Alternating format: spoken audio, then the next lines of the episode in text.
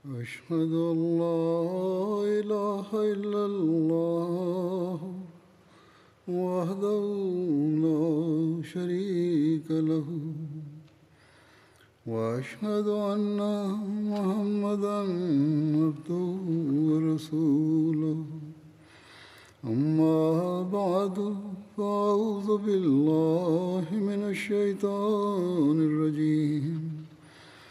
بسم الله الرحمن الرحيم. الحمد لله رب العالمين. الرحمن الرحيم. مالك يوم الدين. إياك نعبد وإياك نستعين. اهدنا الصراط المستقيم. صراط الذين أنعمت عليهم. غير المغضوب عليهم ولا الضالين. أمير المؤمنين مونيزي مونغو ام سيدي يسانا أنا سيما naendelea kueleza kuhusu zama za hat umar raziallahu taala anhu na vita mbalimbali zilizopiganwa katika zama ile. Habari zake zilikuwa zinaendelea. Katika mapigano yale kuna vita vya junde sabur hat abu sabra bin ruhum sasani alipopata ushindi juu ya maeneo mbalimbali alisonga mbele na jeshi na akapiga kambi katika junde sabur junde sabur ilikuwa ni mji wa khuzustan vita ikaendelea kupiganwa dhidi ya maadui na maadui pia wakaendelea kupambana na waislamu hadi mtu fulani kwa niaba ya waislamu akakubali kuwapatia amani. Maadui walikuwa ndani ya ngome yao na wakipata nafasi walikuwa wakitoka nje na kuwashambulia waislamu. Sasa muislamu mmoja sio kiongozi bali muislamu wa kawaida alipowapatia ofa hiyo. Wao mara moja wakafungua milango ya ngome wanyama wakatoka nje na masoko yakafunguliwa. Na watu wakaanza kutembea mitaani waislamu wakawauliza ya kwamba mmekuwaje? Wao wakasema ya kwamba nyinyi mmetupatia amani nasi tumekubali. Sisi tutatoa jizia na nini mtatulinda. Waislamu wakasema sisi hatukufanya hivyo wao wakasema ya kwamba sisi hatusemi uongo. Kisha waislamu wakaulizana na wakajua ya kwamba mtumwa mmoja aitwaye miknaf amefanya hivyo. Hatum raziallahu taala anhu alipoulizwa kuhusu swala hilo yeye akasema mwenyezi mungu ameeleza umuhimu mkubwa wa unyofu. Nyini hamwezi kuwa wanyofu mpaka mutimize ahadi mliyoifanya. Hata kama aliyeahidi ni mtumwa nyini muitimize. Maadamu mpo mashakani muwapatie muhula na muwafanyie kwa unyofu. Hivyo waislamu wakasadikisha kuhusu ahadi ile na wakarejea nyuma. Vita hii ilikuwa ni ya mwisho katika ushindi wa khuzustan almusleh maud raziallahu taala anhu pia akieleza tukio linalofanana na tukio hilo. Ameeleza ya kwamba katika zama za umar mtumwa mmoja mhabishi alifunga mkataba na kaumu moja ya kwamba nyini mtapewa urahisi fulani fulani. Jeshi la kiislam lilipofika huku kaumu ile ikasema ya kwamba sisi tumefanyiwa mkataba huo. Afisa mkuu wa jeshi akakataa kukubali mkataba ule na jambo likamfikia hat umar yeye akasema kauli ya muislamu haitakiwi iwe ya uongo hata kama awe mtumwa. Hatmusleh maud raziallahu anhu anasema ya kwamba katika zama za hat umar raziallahu anhu jeshi moja la maadui lilizingirwa nalo likazani ya kuwa sasa hakuna ya kusalimika.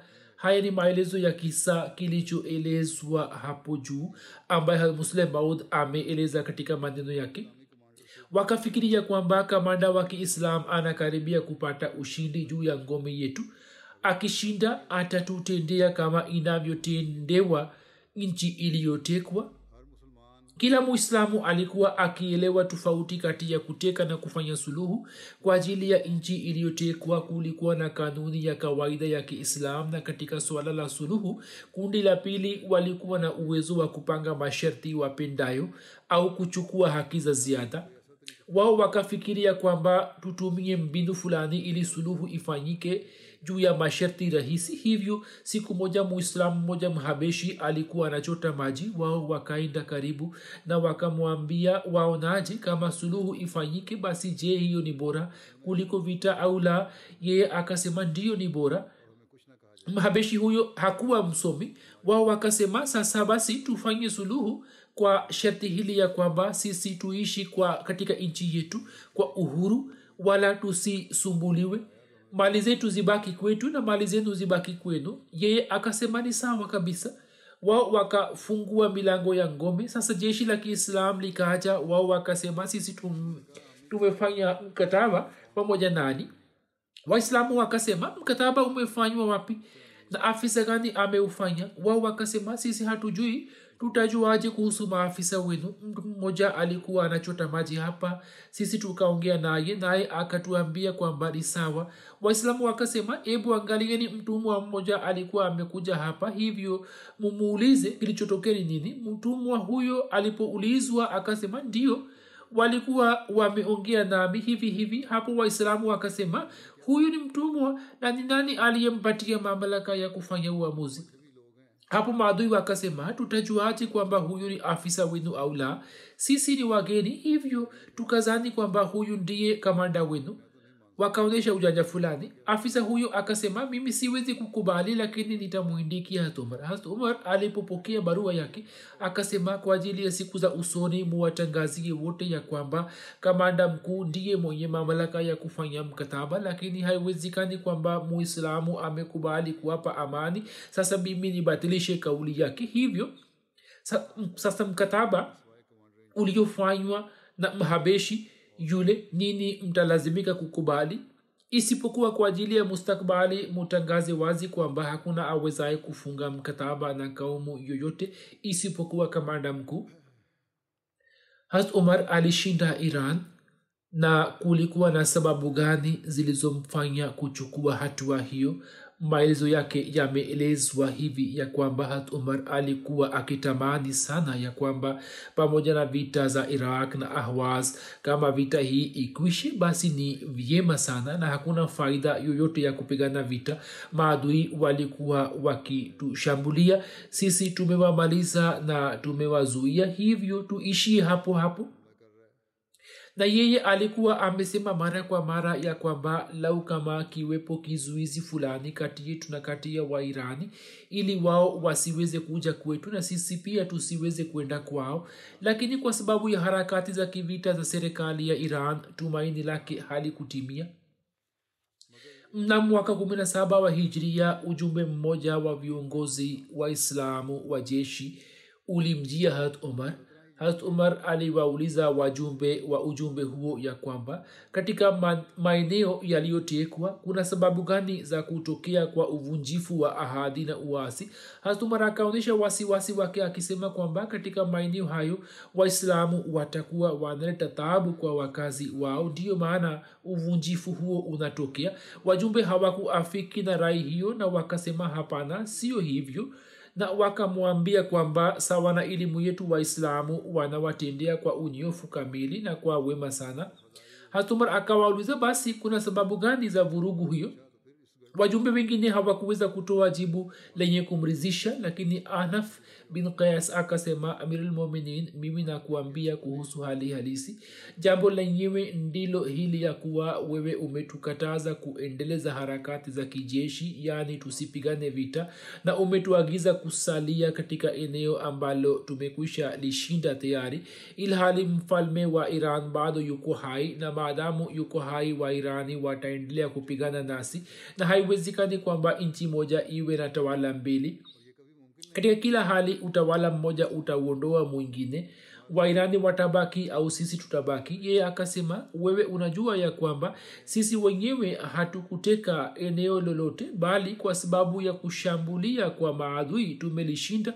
Sisi kamwe hatukuanza vita na hiyo ndiyo iliyokuwa amri yako. Maadui walikuwa wakishambulia ndipo tulikuwa tunalazimika kupigana vita na kisha maeneo pia yalikuwa yakitekwa. Huzur anasema kwamba kutoka jambo hilo imekuwa wazi kwa waislamu ambao wanaeleza uzuru wa kupigana vita bila sababu yoyote.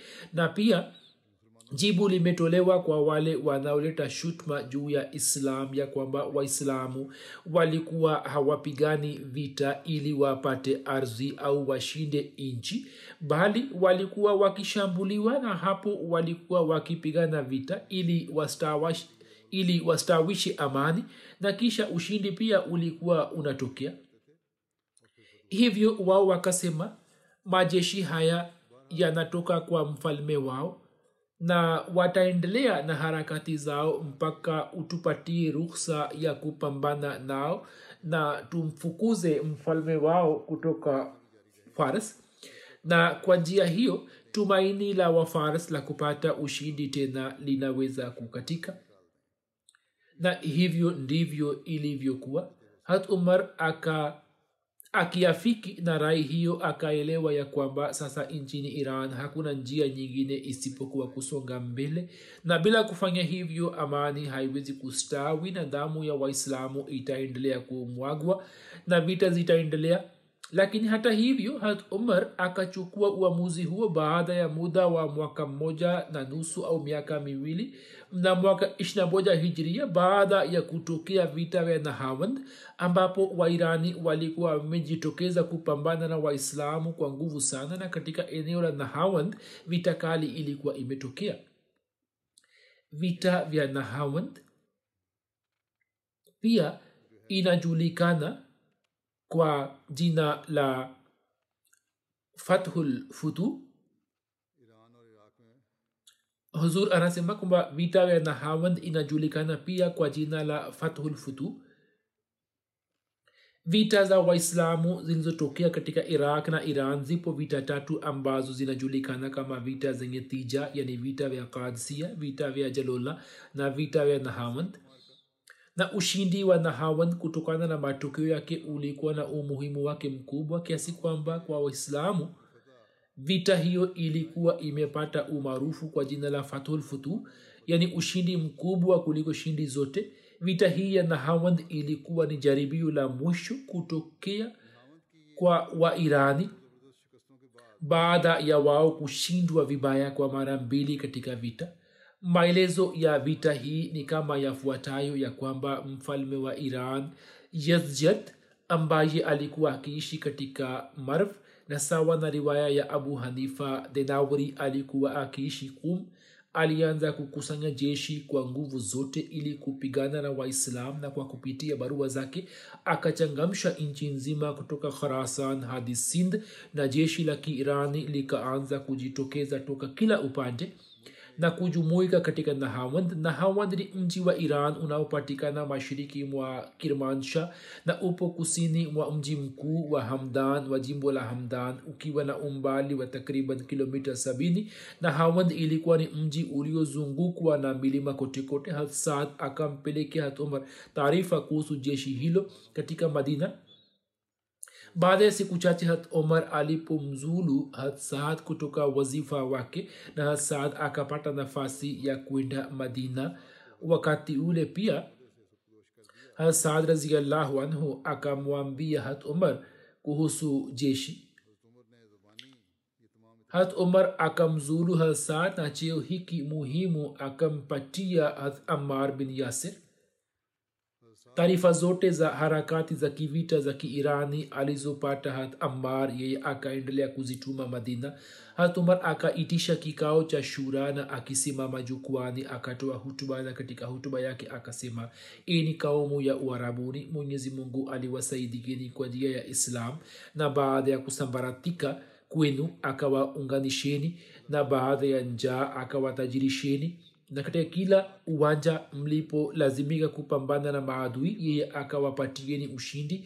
Hivyo nyini hamkuchoka wala kushindwa. Na sasa shetani amekusanya majeshi machache ili azime nuru ya allah. Na hii ni barua ya amar bin yasir inayosema kuwa wakazi wa kumis tabristan nambawand jurjan asfahan kum hamadan mahin na sabzan wanajumuika kwa mfalme wao ili wajitokeze kupambana na ndugu zenu waliopo katika kufa na basra na wakiwafukuza kutoka watani wao wenyewe waishambulie nchi yenu ili watu munipatie ushauri katika swala hilo.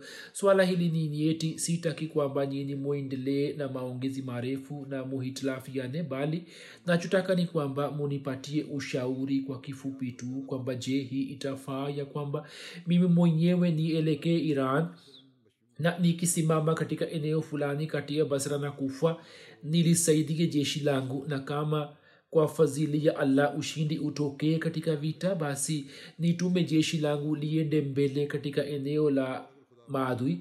Baada ya hutuba hat umar akasimama talha bin ubaidullah na baada ya tashahud akasema ewe amirulmuminin mambo ya utawala yamekufanya kuwa na busara zaidi na uzoefu wako umekufanya kuwa hodari zaidi hivyo ufanye upendacho na utende sawa na rai yako. Sisi tupo pamoja nawe wewe utu amuru sisi tutakutii. Utuite tutasema labaka juu ya wito wako ututume tutaondoka ukipenda kutuchukua pamoja nawe sisi tutakuwa pamoja nawe. Hivyo jiamulie katika swala hili kwani wewe una ujuzi na uzoefu wote. Talha akisema hayo akaketi lakini hat umar alitaka ushauri mwingine hivyo akasema ini watu semeni lolote kwani uamuzi wa leo matukio yake yatakwenda mbali hapo akasimama hat usman akasema ewe amirulmuminin rai yangu ndiyo hii ya kwamba wewe utume siria na yemen amri ya kwamba majeshi ya kiislam ya huko yaelekee iran. Pia uwatumie majeshi ya basra amri ya kuelekea kutoka huko na we mwenyewe uelekee kufa pamoja na majeshi ya hajaz. Kwa njia hiyo hisia za hatari ulizo nazo juu ya idadi kubwa ya maadui zitakuondoka. Kwa kweli uamuzi wa leo utakuwa na matokeo ya mbali hivyo kama ilivyo rai yako uwepo wako pamoja na maswahaba zako ni muhimu sana. Wajumbe wingi wa kikao wakapenda pendekezo hili la hat usman na waislamu wakamunga mkono. Hat umar akaomba ushauri mwingine kisha akaomba ushauri mwingine kisha ali akasimama na akatoa hutuba ndefu akisema kwamba amirulmuminin ukitoa amri kwa majeshi ya siria ya kuondoka kutoka huko utawala wa kirum utakuja kuteka kule na majeshi ya kiislam yakiacha yemen serikali ya uhabeshi itakuja kuiteka yemen na ukiondoka mwenyewe kutoka hapa waislamu kutoka nchi nzima wakisikia jina lako watajitokeza kuungana nawe. Na hatari ambayo unakwenda kukabiliana nayo kwa sababu ya kuondoka kwako hatari kubwa zaidi kuliko hatari ile itatokea hapa nchini na hatali akatoa rai nyingine akisema kwamba utume amri katika basra ya kwamba jeshi zima ligawanywe katika sehemu tatu. Sehemu moja iachwe kwa ajili ya kuhifadhi makazi ya watu na sehemu moja ipelekwe katika maeneo yaliyotekwa tayari na suluhu imekwisha fanywa huko ili wakati wa vita watu wa huko wasivunje mkataba na kuasi. Na sehemu moja itumwe kufa ili kuwasaidia waislamu pia uwaindikie watu wa kufa ya kwamba sehemu moja ya jeshi ibaki kule kule na sehemu mbili za jeshi zitoke kwa ajili ya kupigana na maadui. Na pia uwatumie majeshi ya siria amri kwamba sehemu mbili za jeshi zisalie katika siria na sehemu moja ielekee iran. Na amri za aina hiyo hiyo zitumwe kwa aman na sehemu zingine za nchi na miji mbalimbali mbali na kuondoka kwako kwa ajili ya vita hii sio sahihi kwani nafasi yako ni kama mkufu ambao lulu zimeambatanishwa ndani mwake na mkufu huo ukikatika lulu zitasambaratika na kisha hazitajumuika tena. Na pia kama wairani wakijua kwamba mkuu mwenyewe wa uharabuni amekuja kupigana vita wao watatumia nguvu zao zote katika vita na habari za harakati za maadui ulizoongelea basi ujue kwamba allah anazichukia sana harakati harakati za maadui na kitu na kitu anachokichukia allah basi yeye ana uwezo wote ana kudra ya kukibadilisha. Na kama ulivyozungumzia idadi kubwa ya maadui basi desturi zetu si kupigana vita juu ya msingi wa idadi kubwa ya watu bali vita yetu inapiganwa kwa kumtegemea allah na katika swala letu ushindi au kushindwa hakutokani na idadi kubwa ya jeshi bali hii ni dini ya allah ambayo allah ameifanya ishinde na ni jeshi lake ambalo yeye amelisaidia na kwa kupitia malaika ameinusuru na hivyo hali hii imepatikana. Allah ametuahidi na allah bila shaka atatimiza ahadi yake na atalinusuru jeshi lake hatumar akasema ni sawa kabisa. Nikiondoka mimi mwenyewe waislamu wote watajitokeza kutoka pande zote na upande wa pili wa irani watatoka kwa nguvu zote ili kuwasaidia wenzao na watasema kwamba mkuu wa uharabuni amejitokeza mwenyewe katika uwanja wa vita. Kama tukishinda vita hii basi tutakuwa tumeshinda uharabuni mzima. Hivyo kuondoka kwangu si sahihi. Nyini yani maadui watasema kwamba tukishinda vita hii tutakuwa tumeshinda uharabuni mzima hivyo munipatie ushauri ya kwamba mtu gani afanywe kuwa kamanda wa jeshi lakini litajwe jina la mtu ambaye kwa kushiriki katika vita za iraq awe ameshapata uzoefu mkubwa. Watu wakasema wewe unajua zaidi kuhusu watu wa iraq na jeshi la huko kwani watu wa huko wameendelea kuja kwako kama ujumbe na wewe umepata nafasi ya kuwakagua na kuongea nao. Jicho la umar likamchagua hatnuman bin mikran kwa ajili ya wajibu huo ambaye alikuwa ni miongoni mwa masahaba wakubwa wa mtume salllahu alehi wasallam. Sawa na riwaya moja hat numan alikuwa na swali miskitini hat umar akaja na akaenda kukaa karibu yake numan akamaliza swala yake harat umar akamwambia ya kwamba napenda kukuteua juu ya wazifa fulani. Numan akasema mara moja kwamba kama kuna wazifa wa kijeshi basi niko tayari lakini kama ni kazi ya kukusanya kodi basi mimi sipendi kazi hiyo. Hat umar akasema hapana bali ni wazifa wa kijeshi.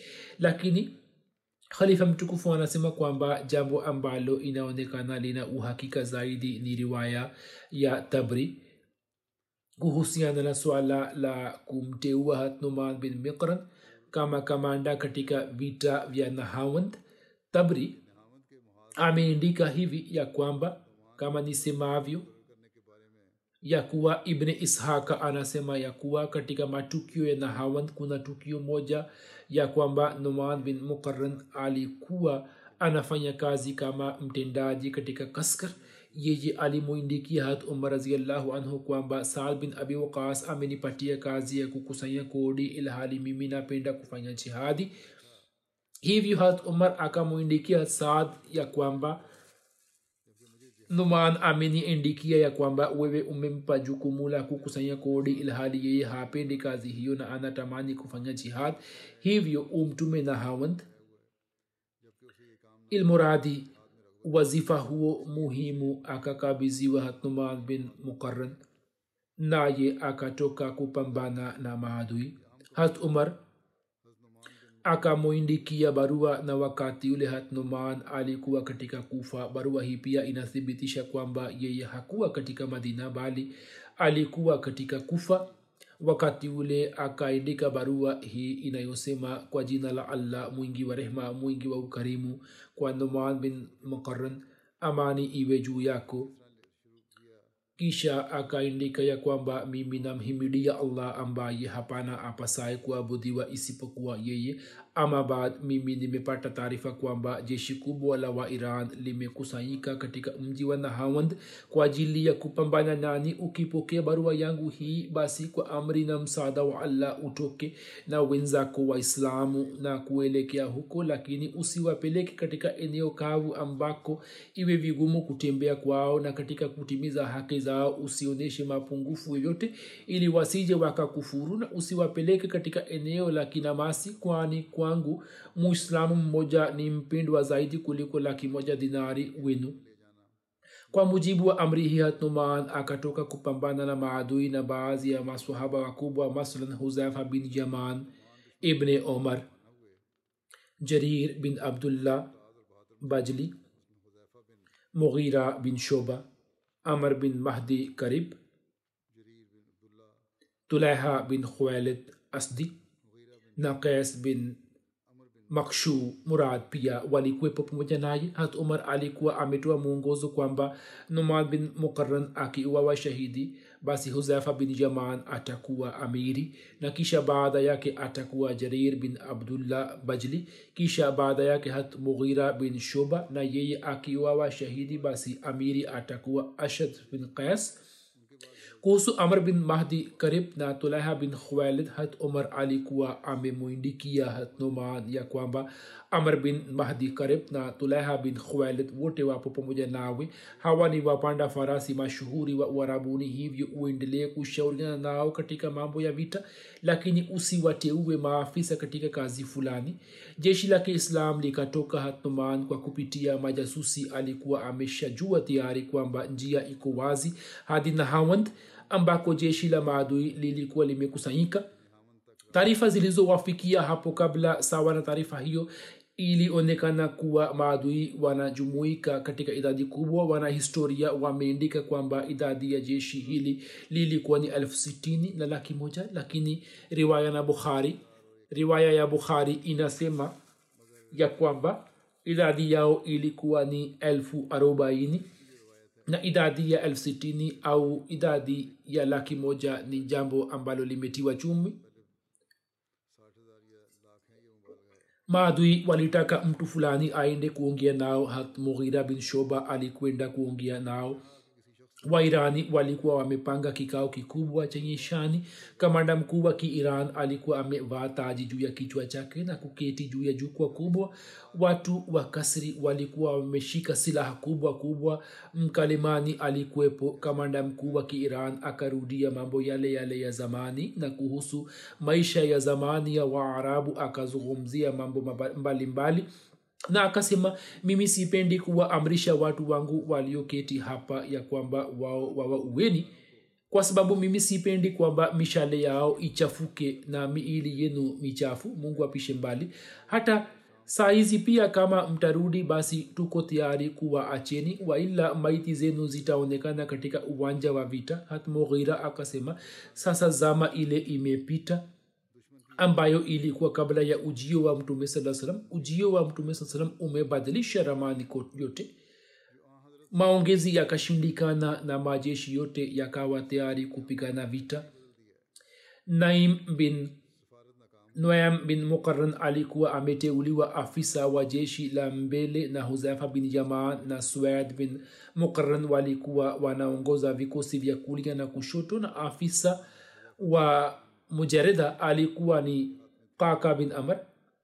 Mujarida maana yake ni sehemu ya mbele ya jeshi lililokuwa na wapanda farasi na sehemu ya nyuma ya jeshi ilikuwa chini ya uongozi wa mujashi mapigano yakaanza lakini hali ya uwanja wa vita haikuwa rafiki kwa waislamu kwani maadui kwa sababu ya mahandaki ngome na majengo yao walikuwa katika uhifadhi wao na waislamu walikuwa katika uwanja ulio wazi. Maadui kila wakiona kwamba inawafaa walikuwa wakitoka nje na kuwashambulia waislamu kisha walikuwa wakiingia katika ngome zao kuhusu silaha maadui walikuwa na hali hii kwamba msimuliaji mmoja anasema kuwa mimi niliwaona sehemu moja wakipita ilionekana kuwa kama ni milima ya chuma. Kwa kuona hali hiyo kamanda mkuu wa jeshi la kiislam noman bin mukaran aliitisha kikao cha shura na kwa ajili ya kikao hicho akawaalika watu wa jeshi waliokuwa na uzoefu na akawaambia kwamba nini mnaona jinsi maadui wanavyojisalimisha katika ngome na mahandaki na kwenye majengo yao wakipenda wanatoka nje na waislamu hawawezi kupigana nao hadi wao watoke nje wenyewe. Upande wa pili wa maadui wanaendelea kupata msaada wa ziada. Na nyini mnaona jinsi hali hiyo ambavyo imewatatiza waislam sasa tutumie mbinu gani ili bila kuchelewa tuwalazimishe maadui watoke nje waje kupambana nasi katika uwanja ulio wazi? Kwa kumsikia mkuu mtu mmoja aliyekuwa na umri mkubwa katika jeshi amr bin subai akasema maadui wamejifunga katika ngome na sisi tumewazingira na hali hiyo ni ngumu zaidi kwa maadui kuliko sisi. Hivyo tuendelee na njia hiyo hiyo na tuendelee kuwazingira isipokuwa wanaotoka nje kupigana nasi sisi tuendelee kupigana nao lakini majlis haikukubali rai yake. Kisha amar bin mahdi karib akasema hakuna jambo la kupata hofu. Hivyo tusonge mbele na tuwavamie maadui kwa nguvu zote lakini hilo pia likakataliwa. Watu wenye uzoefu wakasema kwamba kama tunasonga mbele na tunawashambulia hatutapambana na maadui bali tutagongana na kuta. Kuta hizi zinawasaidia maadui zidi yetu yaani wamejifunga katika ngome na hawapo mbele yetu hapo. Tulaiha akasimama na akasema sawa na rai yangu. Rai ya watu hawa wawili sio sahihi. Rai yangu ni kwamba kikosi kadogo kitumwe upande wa maadui ambacho kikifika karibu kiwarushie mishale na hivyo kiwafanye watoke nje kwa ajili ya vita. Na hapo kikosi chetu kianze kusogea nyuma na kidhihirishe kwamba kana kwamba kimeshindwa na kinakimbia. Mimi nina imani kwamba maadui katika tamaa ya kupata ushindi zaidi watatoka nje na watakapokuja katika uwanja wazi sisi tutapambana nao hatnuman akakubali rai yake na akamwambia hatkaka kwamba yeye afanye hivyo yeye akafanya kama alivyokuwa amesema tulaha na hivyo ndivyo itokavyo kaka polepole pole, akaendelea kusogea nyuma na maadui katika tamaa ya kupata ushindi zaidi wakaendelea kuja mbele. Hadi wote wakatoka nje ya ngome zao na walinzi ndio waliobaki kwenye milango ya ngome zao ambao walikuwa wanalinda milangoni. Jeshi la maadui likitoka kutoka uhifadhi wao likaaja karibu sana na jeshi la waislam kiasi kwamba kwa sababu ya mishale yao baadhi ya waislamu wakajeruhiwa lakini hatnuman alikuwa bado hakuwapa ruksa ya kupigana vita hatnuman alikuwa anampenda sana mtume salallahu wasalam na ilikuwa ni kawaida ya mtume saa salam ya kwamba kama vita haikuanza asubuhi basi hapo alikuwa akianza kupigana vita baada ya jua kushuka ambapo joto lilikuwa likipungua na uwepo baridi ulikuwa unavuma.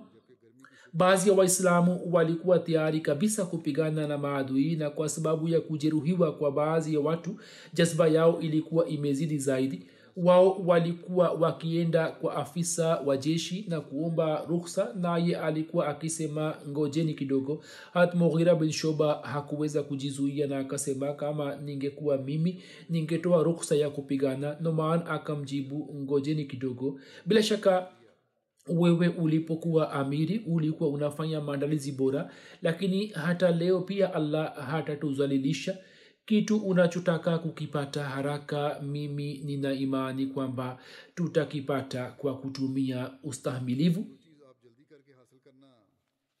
Jua lilipoanza kushuka atnoman akapanda farasi na akazunguka jeshi zima na akisimama karibu na kila bendera akatoa hutuba yenye kusisimua imani na katika maneno yenye uchungu mkubwa akaomba dua ya kupata shahada ambayo watu kwa kuisikia wakaanza kulia machozi. Kisha akatoa mwongozo kwamba mimi nitasema takbira mara tatu na pia nitapeperusha bendera.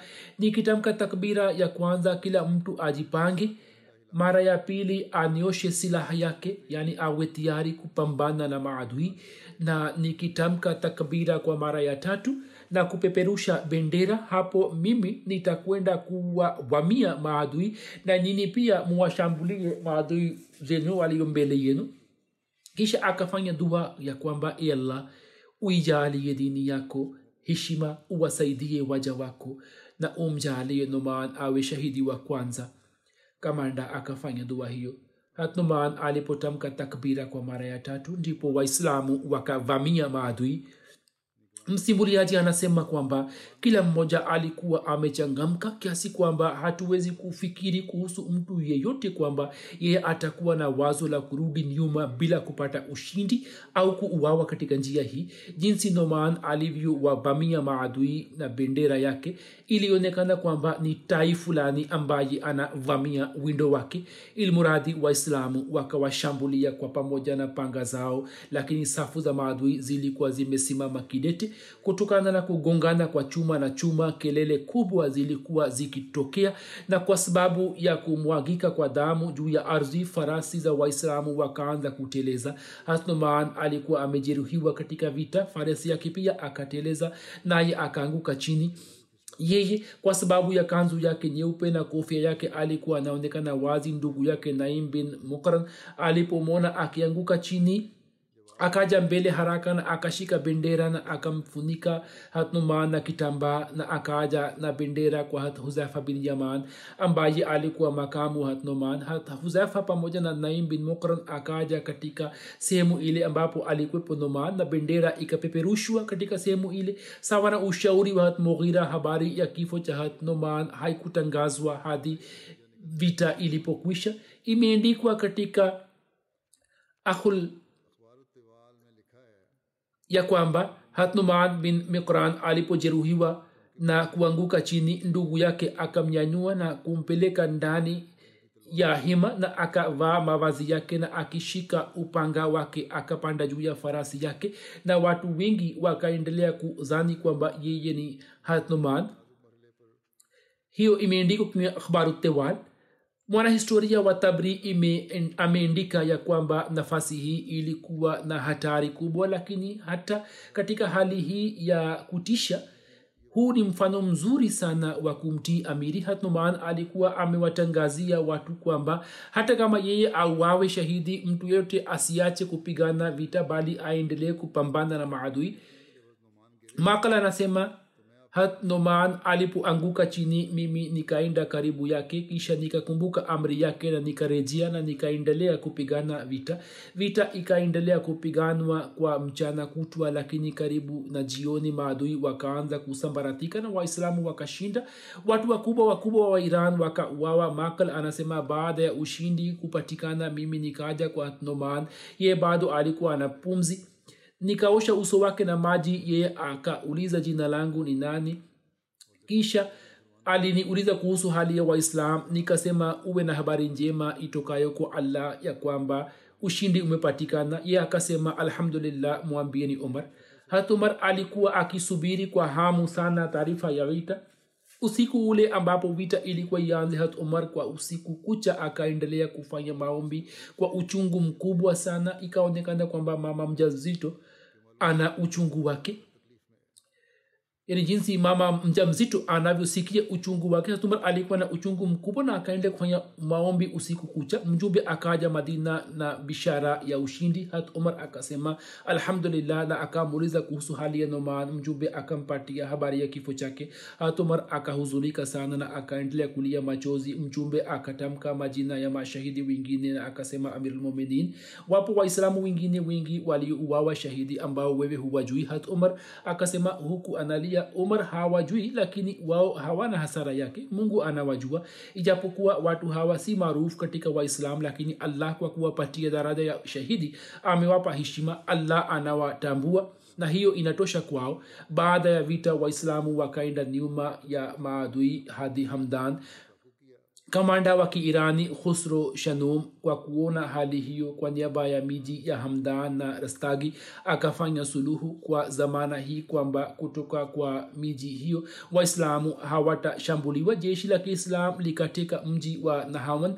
Ushindi wa nahawand kutokana na matukio yake ulikuwa na umuhimu mkubwa. Baada yake wairani hawakupata nafasi ya kujumuika tena katika sehemu moja na kupigana na waislamu. Na waislamu wakaanza kukumbuka mahali hapa kwa jina la fathulfutu kulikuwa na pendekezo jingine la kuvamia iran. Sababu zake ni zipi? Imeendikwa kwamba japokuwa kutokana na hulka na kanuni waislamu walikuwa na mamlaka ya kwamba wamalize nguvu ya maadui kwani maadui walikuwa wakishambulia mara kwa mara. Lakini moyo wa hatumar kila wakati ulikuwa unachukia na umwagaji wa damu yeye alikuwa hapendi na mtumishi huyo mkweli wa mtume salallahu alehi wasallam alikuwa anatamani kwamba serikali ya kiiran ikishindwa katika maeneo ya mipakani isitishe harakati zao za kivita na silsila hiyo ya mapigano ifikie tamati yake. Hatumar alikuwa ameeleza mara kwa mara tumaini lake bali alikuwa amewakataza majeshi ya iran na iraq kusonga mbele lakini kwa sababu za harakati za mara kwa mara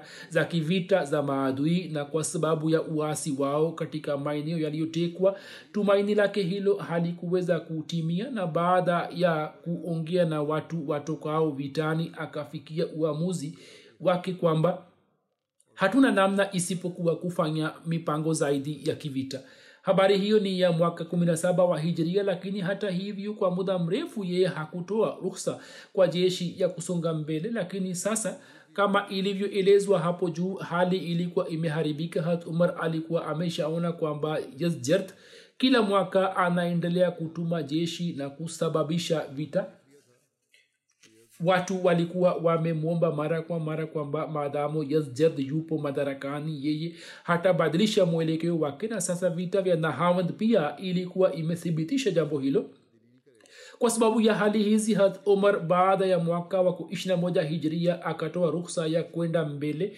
na akapanga mpango wa ushindi kamili wa iran na kutuma kufa ambayo ilikuwa ni makao makuu ya kijeshi. Hadh umar kwa ajili ya maeneo mbalimbali ya iran akawateua viongozi mbalimbali na akawatumia bendera kutoka madina. Bendera ya kharasan akamtumia ahnak bin qais.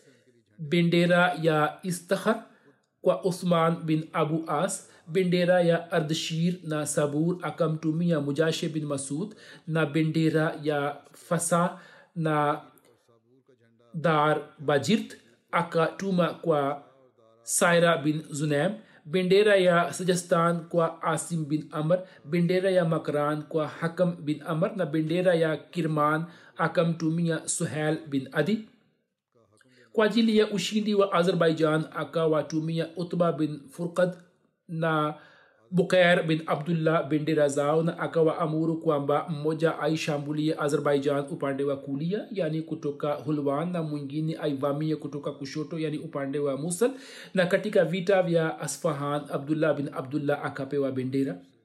Kuhusu ushindi wa asfahan imeendikwa ya kwamba abdullah bin abdullah aliteuliwa kuwa kamanda katika vita vya asfahan. Yeye alikuwa katika nahawand ambapo akapata barua ya umar ikisema kwamba aeleke asfahan na amteue abdullah bin warka kama kamanda wa kikosi cha mbele na upande wa kulia na kushoto awateue abdullah bin waraka asdi na asma bin abdullah. Abdullah akatoka na akapambana na jeshi la asfahan karibu na mji jeshi ambalo lilikuwa chini ya ukamanda wa ustandar afisa wa kikosi cha mbele cha maadui alikuwa ni afisa mwenye uzoefu mkubwa shahar bin baraz jazwia yeye pamoja na vikosi vyake akapambana na waislamu na vita kali ikatokea. Jazwia akaomba mshindani wake. Abdullah bin warka akammaliza papo hapo baada ya vita kali kutokea maadui wakashindwa na wakakimbia na kamanda ustandar akafanya suluhu na abdullah bin abdullah. Jeshi la kiislam likasonga mbele na kuelekea asfahan iliyokuwa maarufu kwa jina la je na likauzungira mji.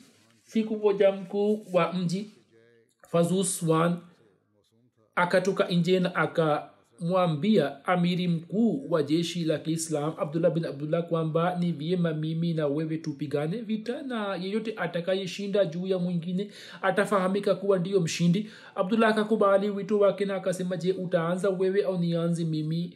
Fazusfan akamshambulia abdullah abdullah akaendelea kusimama kidete mbele yake lakini kwa sababu ya pigo la adui horiji ya farasi yake ikakatika. Abdullah akakaa vizuri juu ya farasi yake bila horiji na akasema kwa adui wake kwamba sasa subutu.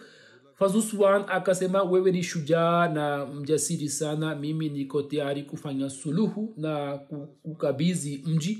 Hivyo suluhu ikafanywa na waislamu wakateka mji ule sawa na tabri. Ushindi huo ulitokea mwaka 21 hijria mwanahistoria baladri amesema kwamba mtu aliyekuwa ameteuliwa kama kamanda katika vita hii yeye hakuwa abdullah bin abdullah bali yeye alikuwa ni abdullah bin budail bin waraka. Lakini tabri ameandika ya kwamba baadhi ya watu wamechanganya majina ya abdullah bin waraka asdi na abdullah bin budail bin waraka asdi ambaye alikuwepo katika vita hii na alikuwa ni kamanda wa kikosi kimoja ilhali abdullah bin budail katika zama za umar alikuwa na umri mdogo na katika vita vya sifin alipouawa umri wake ulikuwa ni miaka ishirini na nne tu.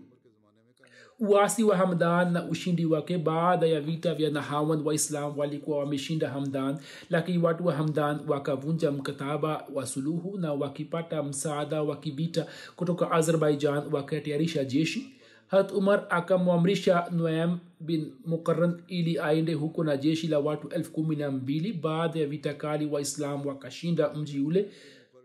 Harat umar alikuwa na wasiwasi sana kuhusu vita hii.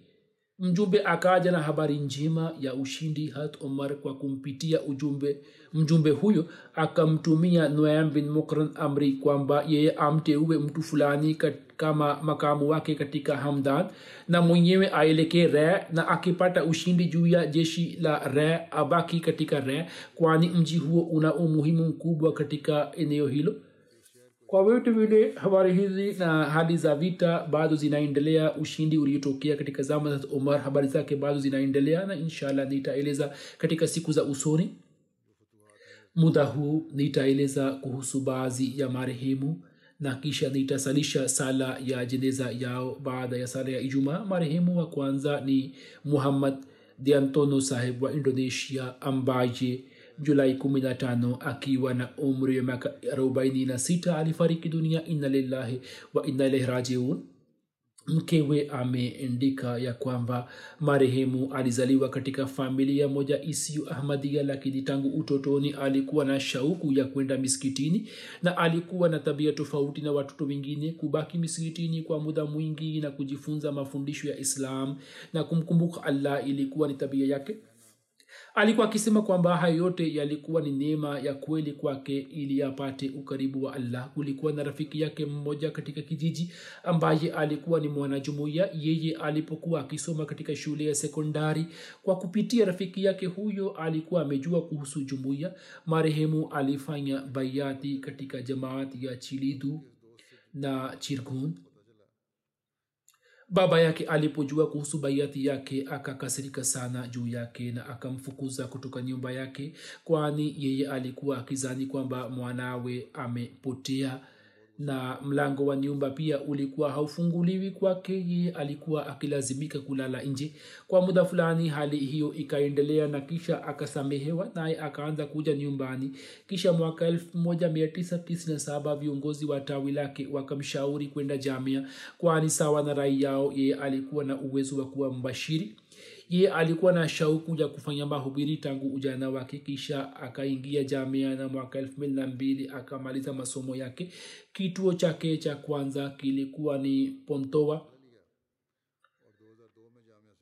kwa kuwa marehemu alikuwa na shauku sana ya kufanya mahubiri hivyo alikuwa na kwenda vijijini katika vijiji mbalimbali mbali, pamoja na madayan kwa fadhili ya allah akapata bahati ya kupata mamia ya bayat katika kijiji kimoja na ujenzi wa nyumba ya mbashiri ulipoanza yeye mwenyewe alikuwa anafanya kazi ya ujenzi. Wakati ule tawi lile halikuwa na nyumba ya mbashiri mkewe anasema nakumbuka tulikuwa tunaishi katika nyumba ya kawaida sana ya kupanga. Nyumba ile haikuwa na vifaa vingi isipokuwa kulikuwa na blanketi moja na mto mmoja na mkeka mmoja ambao tulikuwa tunalala juu yake. Na kwa ajili ya kufikia chakula tulikuwa na chombo kimoja tu ambacho tulikuwa tunakitumia kwa ajili ya chakula na kutunza maji. Kisha siku moja raisu tabligh suyuti aziz saheb na mbashiri wa mkoa saifuliyun saheb wakaja katika nyumba yetu kwa kuona hali ya nyumba. Wakashangaa sana. Kisha baada yake jamaat ya chini pontawa iliomba makao makuu ruksa ya kujenga nyumba, na mbash, nyumba ya mbashiri katika jamaat hiyo na ujenzi wake ukaanza kisha msikiti pia ukajengwa. Hapo mwanzo watu hawa walikuwa wanaswali kwa pamoja katika msikiti mmoja wa waislamu kisha kwa sababu ya upinzani wakaacha kuswali katika msikiti ule kisha wakaanza kuswali katika nyumba moja nyumba moja na pia kulikuwa na vikwazo mbalimbali katika ujenzi wa misikiti. Mafundi wakakataa kufanya kazi. Mwenyekiti wa kijiji pia akatoa vitisho kwamba sitatoa ruksa ya ujenzi huu wa misikiti. Lakini pamoja na matatizo yote mbashiri hakukata tamaa na kwa azma kubwa akaendelea na ujenzi wa misikiti. Na kama vibarua walikuwa wakisusia yeye alikuwa anafanya wakariamal pamoja na tfal na khudam hata watoto wasiokuwa wahamadia pia walikuwa wanashiriki katika wakariamal na hivyo msikiti ukajengwa anasema alipopelekwa mjini jakarta huko kulikuwa na upinzani mkali zidi ya jamaat lakini kule mafuriko yalipotokea watu wasiokuwa wanajumuia wakaja katika msikiti wetu ili kuomba uhifadhi kwa miaka miwili mafuriko yakaendelea kutokea na wao wakaendelea kuja katika misikiti wetu kupata uhifadhi upande mmoja walikuwa wanapinga lakini walikuja kuomba uhifadhi pia katika misikiti wetu kisha upinzani ukaanza kupungua. Kazi kubwa alizozifanya yeye kazi moja ni kufanya maandalizi ya kufikisha uchumbe wa jamaat na tafsiri ya hutuba ya khalifa kwa kutumia redio na mtandao wa kijamii. Wakati ule mpango wa kutoa tafsiri ya hutuba mubashira ulikuwa haukuanza. Hivyo akafanya juhudi kubwa katika maisha yake na alikuwa ni mbashiri mwenye mfano. Ameacha nyuma mke na watoto watano. Allah amghofirie na amrehemu na amnyanyue katika daraja awajalie watoto wake nao pia waweze kuendeleza mema yake. Jeneza ya pili ni ya sahibzada farhan latif sahib wa chicago marekani ambaye siku za nyuma alikuwa amefariki dunia. Inna lillahi marehemu alikuwa ni kitukuu cha sahib abdulatif sahib shahid. Marehemu alikuwa ni mjumbe wa tawi la chicago. Muda wote alikuwa tayari kwa ajili ya kuitumikia jamaat na kuwasaidia wengine. Alikuwa na tabia ya kutabasamu na alikuwa akitangulia kusema salam kazi iwe ndogo wa kubwa. Muda wote alikuwa akisema labek na alikuwa katika mstari wa mbele. Katika jamaati ya chicago aliendelea kutoa huduma kama mhariri kwa ufanisi mkubwa marehemu alikuwa musi ameacha nyuma watoto watatu wenye umri mdogo na wazazi walio wazee. Wakati wa kifo chake umri wake ulikuwa ni miaka arobaini na mitano. Allah amghofirie na amrehemu. Awajalie watoto wake waendelee kushikamana na jamaat. Jeneza inayofuata ni ya malik mubashir ahmad sahib wa lahor ambaye 21 novemba alikuwa amefariki dunia lakini jinda yake ilikuwa haikusalishwa mwanawe alikuwa ameandika kwamba jinda yake isalishwe marehemu alikuwa ni mwana wa maulana ghulam farid sahib mfasiri wa qurani na sahaba walmasihi maula salam katika jamaati ya daud khel wilaya miawali aliweza kuitumikia kama amiri na katika hyderabad akaweza kutoa huduma mbalimbali za kidini katika kazi ya kukamilisha kamusi ya qurani tukufu. Aliweza kufanya kazi ambayo sawa na amri ya khalith msirabe baada ya kutokea kifo cha baba yake yeye akiwa na ndugu yake alikuwa amefanya kazi kwa pamoja na kuratibu kamusi hiyo. Allah amghufirie na amrehemu. Kama nisemavyo baada ya swala ya ijumaa nitasalisha sala ya jeneza yao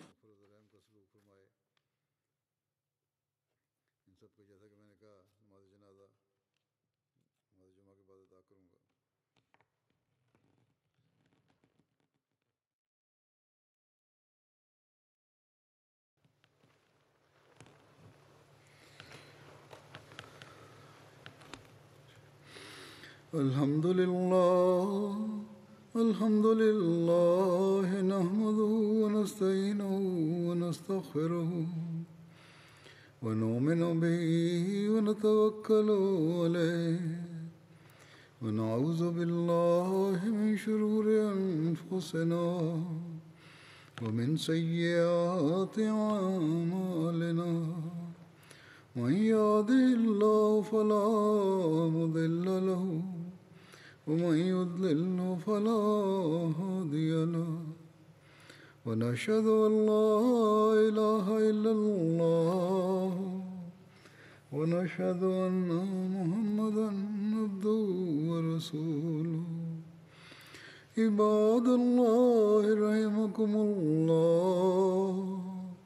إن الله يأمر بالعدل واللسان وإيتاء ذي القربى وينهى عن الفحشاء والمنكر والبغي يعظكم لعلكم تذكرون.